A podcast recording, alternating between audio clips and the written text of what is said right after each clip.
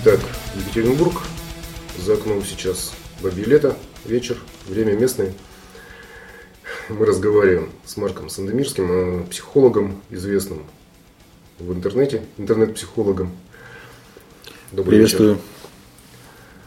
Сегодня у нас тема достаточно интересная, это тема наказания. Э, я бы сказал, это тема наказания в массовом сознании, тема необходимости наказания для преступников, для людей, нарушающих какие-то правила, запреты, в том числе наказание для детей и так далее. Тема самой необходимости достаточно жесткого наказания или ужесточенного или ужесточения этих самых наказаний.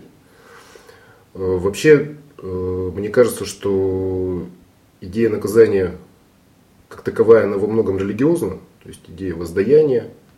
Вот, и возможно, что единственная религия, в которой нет такой идеи, это буддизм, но там немножко другая вещь, то есть тоже как бы каждый так или иначе получает по заслугам. Uh-huh.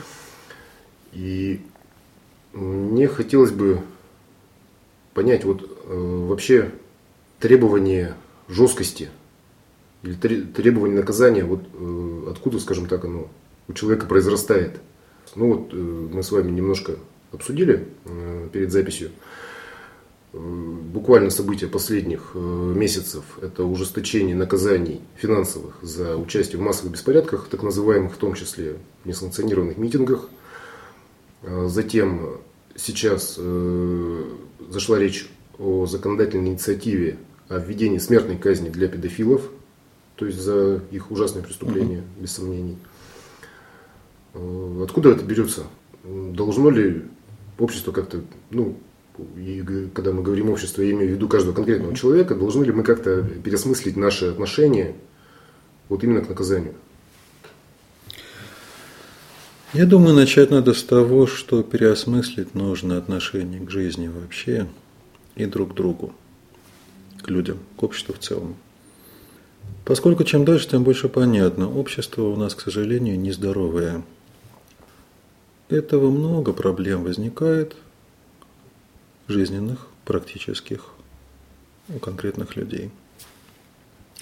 Хотя мы так рассуждаем теоретически абстрактно, но, в общем-то, это то, что касается каждого слушателя.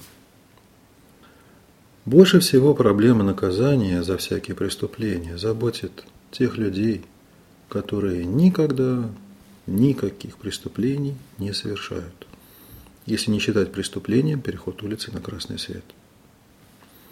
А, мне когда-то довелось общаться с осужденными. Я специально ударение ставлю, как говорят в тех местах. Угу. Я писал научную работу о том, что происходит с людьми, когда они попадают в места не столь отдаленные. А, Пытался понять, действительно ли они меняются в лучшую сторону. Раньше ведь эта система даже называлась э, исправительное. Да, исправительное учреждение. Сейчас это просто исполнение наказания. Но я не думаю, чтобы с того раннего постсоветского времени много что изменилось в психологии преступников. И ничего не изменилось в психологии тех, кто их там охраняет. И, к огромному сожалению, я понял, что те люди, которые совершают жестокие преступления, насильственные преступления, вообще надо принципиально разделить разные вещи. Человек, который украл деньги другого человека или государства. Человек, который нарушил правила дорожного движения, что это человек, который не проливал ничьей крови. Это один вид преступления, это одна психология – Человек, который кого-то убил, на кого-то напал, изнасиловал, покушался. Вот это как раз в психологическом понимании настоящий преступник. Это человек, который ведет себя не по-человечески. В нем живет животная агрессия, которая временами выходит наружу. И оказалось, что на таких-то людей тюрьма, зона, никак не действует в плане их перевоспитания. Даже наоборот.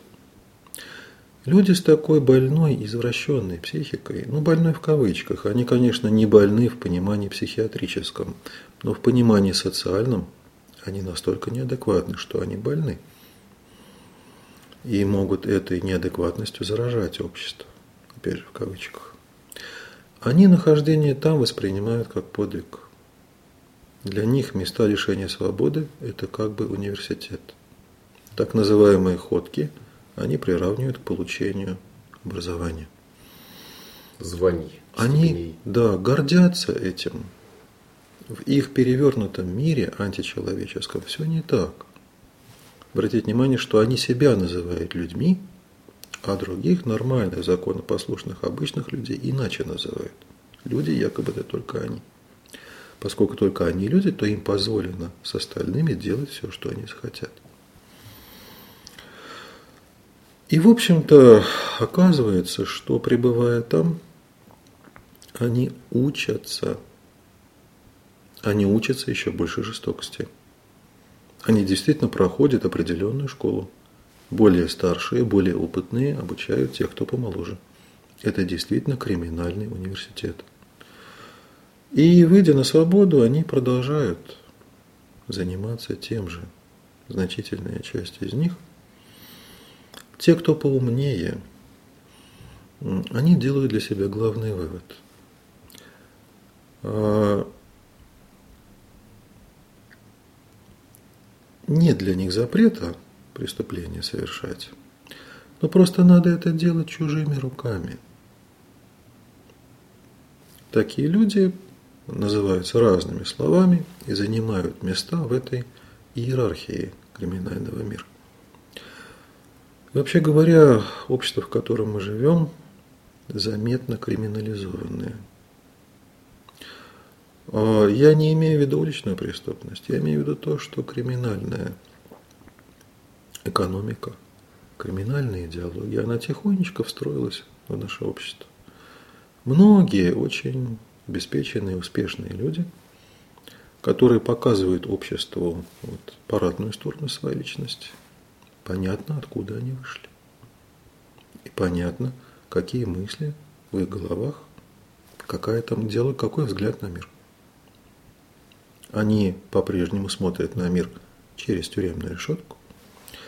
Просто для этих зэков, которые смотрят через решетку, а, они представляют, что наказанными являются те, которые по другую сторону. Очень интересно.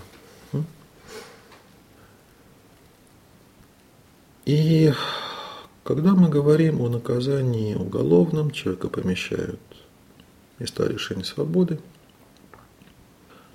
А, раньше это имело какой-то смысл, если не воспитательный, то экономический. Эти люди просто даром работали на советское государство. Все это давно умерло, потому что производимые в этих местах какие-то там шпингалеты, оконные рамы, какая-то прочая мелочь, по законам нашей российской экономики становились чуть ли не золотыми. Дороже, чем на коммерческих производствах. На зонах давно никто не работает. Разве что они из хлебного мякиша делают фигурки, да, пишут иконы, шахматы вырезают. И никакого воспитательного значения, только антивоспитательное от пребывания их там. Опять давайте подумаем, во что нам обходится их наказание, содержание там. Они не работают, они себя не обеспечивают, их надо кормить, одевать. Хотя на это отводятся какие-то копейки, но тем не менее – Содержание самих учреждений, во сколько обходится. Люди, которые там служат. А это как минимум. Это не последняя, конечно, цифра. Несколько лет назад, угу. я думаю, ну, 1500 народу служит в этих учреждениях. А количество людей, которые там содержатся, порядка полутора миллионов. Несколько лет назад, опять же, пока за цифрами следил. Примерно так. Да, около одного процента. Примерно полмиллиона, которые временно, пока следствие ведется по их подвигам. А миллион, которые уже долгосрочные там жители. Эти люди содержатся, простите, за чей счет? Вопрос риторический. За наш с вами, уважаемые слушатели. Они, пребывая там, проходят свою криминальную школу, выходя на свободу, не исправляются, продолжают заниматься тем же, чем занимались. Попадают обратно. И еще мы же все это и содержим. Умные туда не возвращаются. Вместо них те, чьими руками они все осуществляют. А они сами только организуют процесс. И тогда оказывается, что система наказания, уголовного наказания за совершенное преступление, конечно, устарела. То есть, сколько ее не ужесточай, Ужесточение этой системы не предотвращает действительно преступлений. А Если люди экономически заинтересованы, вот экономические преступления, они смотрят на все это совершенно тоже по-другому, не как те насильственные преступники. В головах у них сидит убеждение, что если они когда-то туда попадут, то надо просто откупиться, что их будут выкупать. И их наказание не останавливает. А насильственных преступников тем более наказание отпугнуть и остановить не может. Они тоже бывают двух типов, надо сказать. Первый тип – те, которые ну, серьезные, тяжелые преступления совершают, и они их именно организуют, планируют. Занимаются этим делом, так сказать, в здравом уме находясь. Даже их наказание не останавливает. А другой тип насильственных преступников – это люди вообще неадекватные, хотя суд их признает вменяемыми, да, их судят, сажают. Но это люди, которые вообще не умеют собой управлять, из которых выплескивается звериная жестокость, и которые совершают невообразимо чудовищные вещи, не задумываясь о последствиях. Им тем более все равно.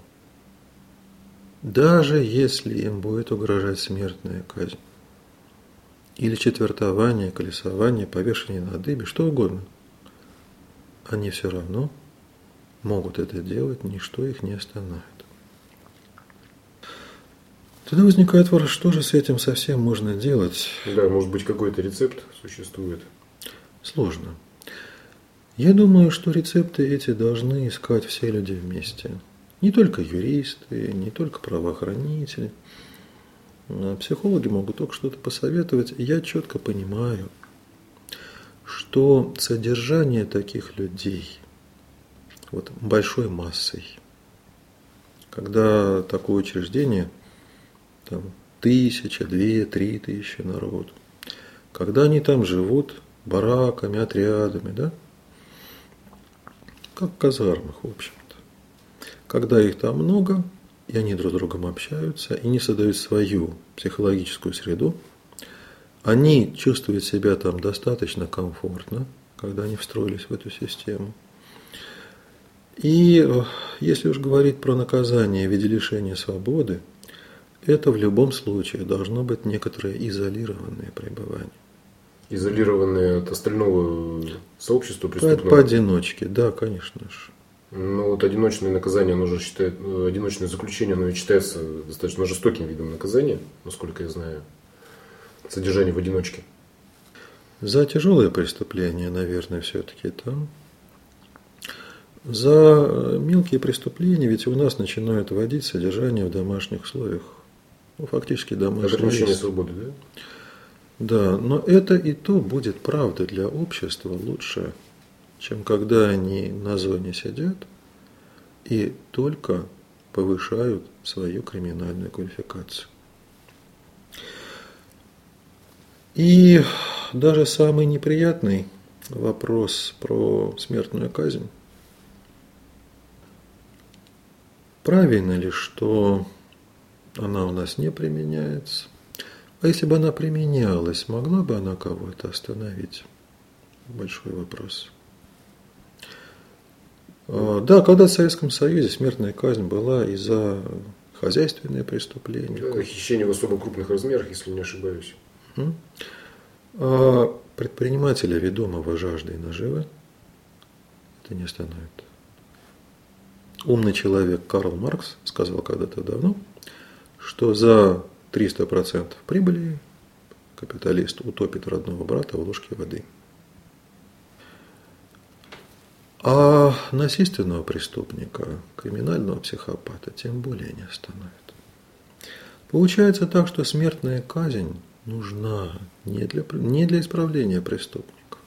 Она опять же нужна для э, тех, кто живет на свободе. Для законопослушных граждан – чтобы в их головах было представление, есть все-таки в жизни справедливость. Понимаете? Вот, вот накажут его, плохого человека. Но ведь справедливость ли? Вот э, вы знаете, один из моих любимых примеров э, по смертной казни, э, ну, я говорю, что я не специалист тут в области смертной казни, да. в общем-то, в области юриспруденции тоже.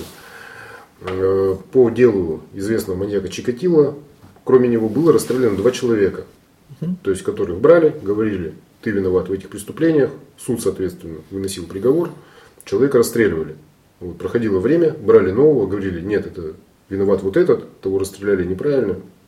Ну и, соответственно, как бы Чикатило стал только третьим казненным по этому делу. Вот, то есть э, вопрос как бы именно судебных ошибок, то есть ошибок следствия. Ну, я уже не говорю о каком-то злоумысле со стороны. Вопрос системы, я думаю. Ведь э, давайте честно скажем, что система, в которой все это происходит, заинтересована не в э, установлении истины и поддержании справедливости, а в правильной отчетности. По сути, да. И судьба отдельно взятого человека по-прежнему, кроме него самого и его близких, никого не интересует. Люди как винтики. Однажды мне случилось э, участвовать в съемках передачи у Андрея Малахова, который называется «Пусть говорят», на тему смертной казни. Выступали разные люди, разные эксперты. Юристы одно, там, психолог другое. Но на меня больше всего впечатление произвело выступление человека, которого туда привезли, чтобы показать всем остальным. Этот человек был осужден за изнасилование и убийство малолетних детей, нескольких. Смертная казнь тогда уже э, был мораторий, и он успел отсидеть много лет – Прежде чем не вскрылась правда, а, когда был действительно пойман маньяк, совершивший десятки этих ужасных преступлений.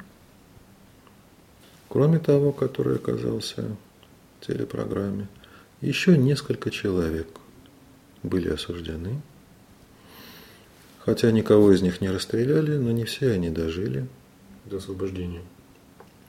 Кто-то, по-моему, совершил самоубийство, чтобы ни в тюрьму не попасть, и чтобы позор не пал на родственников. С кем-то еще что-то. Больше всего меня впечатлило то, что ни государство, ни те, кто эти ошибки совершил, не принесли этому человеку извинений. Никто не компенсировал ему хотя бы материально то, что он потерял. в восстановлении действительно справедливости мало кто заинтересован, кроме тех, кто пострадал от преступников. Ну, вы знаете, вот э, на самом деле пафос темы, которую я э, заявлял, тема наказаний, э, с моей-то стороны именно в этом и состоит. То есть, ведет ли наказание к установлению справедливости. А может быть, наоборот, жестокая настроенность общества приводит к тому, что количество преступлений возрастает. У меня есть одна знакомая, она как-то обмолвилась, она является таким фанатом Ройзмана, то есть Ройзман это у нас такой борец с наркотиками местный, он известен по всей стране. А, она его фанат. И она сказала, что да, там, ну, все правильно он делает, наркоманов вообще там расстреливать надо. Вот. Меня это поразило, то есть э, этот человек, он, ну, девушка, она достаточно молодая, она не является выходцем из так называемых социальных низов. Э, у нее нормальная работа, она получила высшее образование гуманитарное. И она говорит вот такие вещи. В том-то и проблема. И я ей сказал, что э, как бы вот эта вот настроенность людей на какую-то жестокость. То есть, что нужно сделать с преступником? Преступника нужно уничтожить. Ну, или посадить хотя бы. Лучше расстрелять ну, вы говорите, там, четвертовать, колесовать, да, вот как бы там, там вспоминаем все средневековые варианты наказания преступников. А, и вот первые, первая реакция человека на какое-то преступление – это всплеск агрессии. Может быть, это вообще естественно для людей. Я не знаю. Вот я вот хотел бы вас спросить, как психолога. С одной стороны, агрессия живет в каждом человеке. Есть даже некоторая доза, так ее назовем, полезной агрессии. Если бы ее не было, люди были бы такими бесхребетными и безвольными, можно было бы вытирать об них ноги, и общество, видимо, было бы еще менее здоровым, чем сейчас.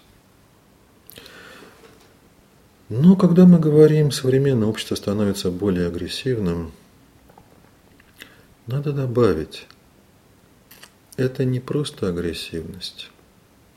Это неразумная агрессивность и незрелая агрессивность.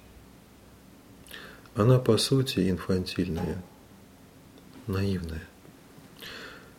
Дети бывают жестокими.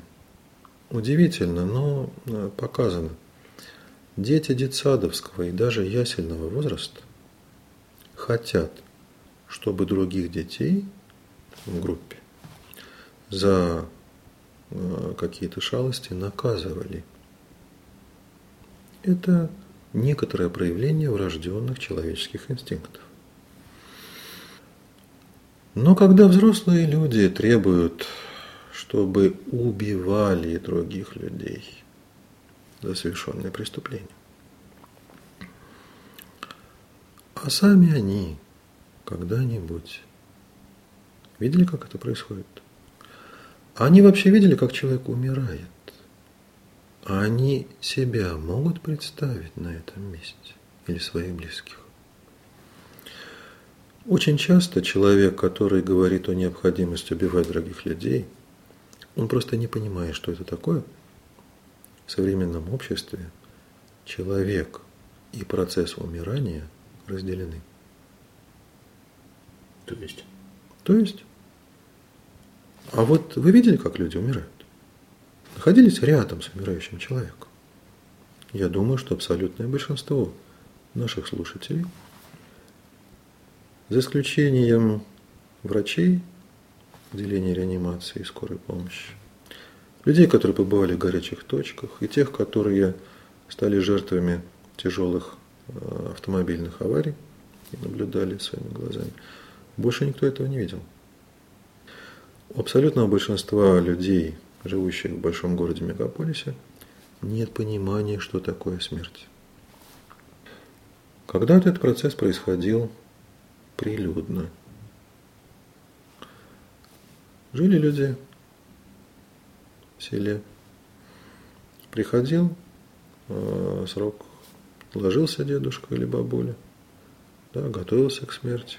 Все родственники собирались. Несколько дней. Круг сидели, потом всякие обряды были и так далее. Это происходило буднично, люди видели, как это бывает.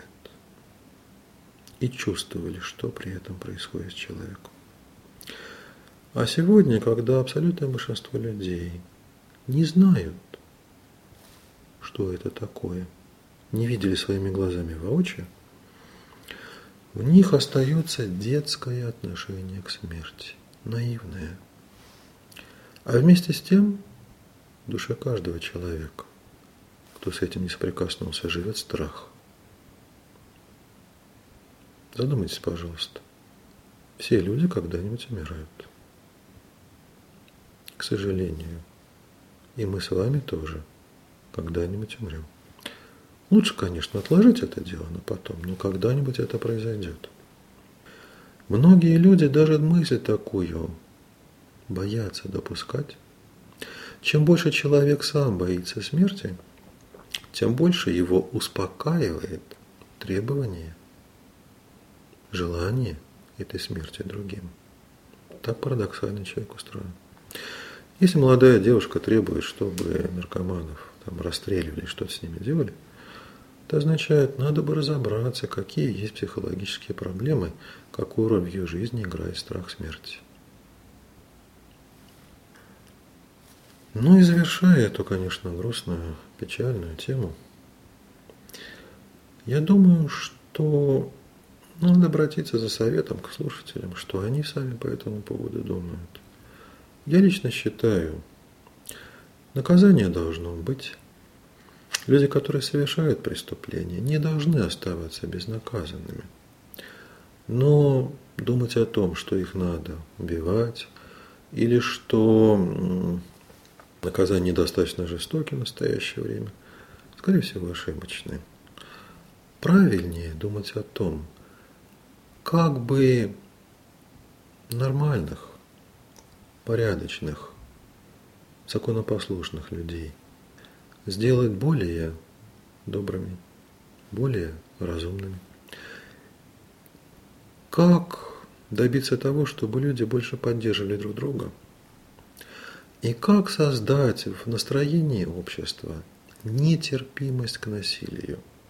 Потому что, вообще говоря, до тех пор, пока дети и подростки будут фанатеть от телевизионных фильмов наподобие «Бригады», до тех пор, пока в их наивных головах будет происходить романтизация преступлений и насилия, к сожалению, вряд ли состояние нашего общества изменится к лучшему. Ясно. Большое спасибо. Я думаю, мы еще с вами как-нибудь поговорим на другие темы. Обязательно. Всего доброго. До свидания. До свидания.